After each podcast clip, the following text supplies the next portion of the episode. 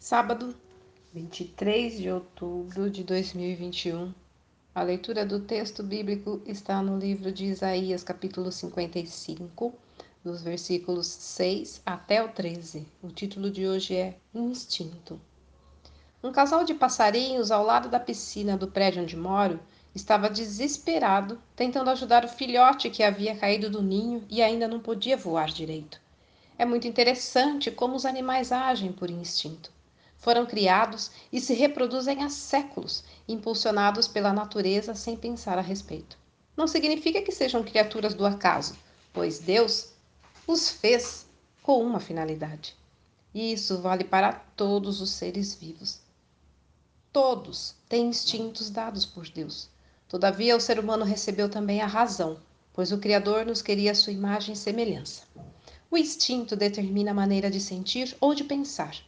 Para os animais, isso é incontrolável. O que diferencia o ser humano, sem dúvida, é a habilidade de refrear suas reações e decidir ponderamente.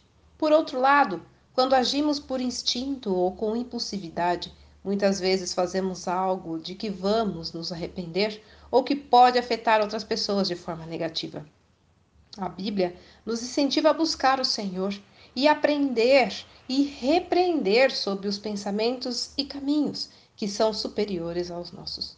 Isso nos obriga a abrir mão de ser conduzidos por nossa própria vontade, o que ajuda a deixar para trás a maneira errada de proceder e a controlar a nossa índole maligna.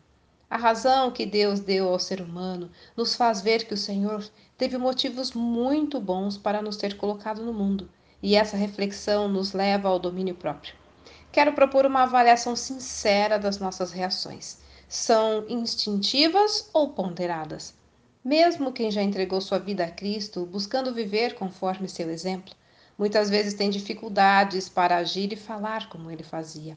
O cristão deve buscar constantemente estar debaixo da vontade do Senhor e saber qual o propósito dele para a sua vida.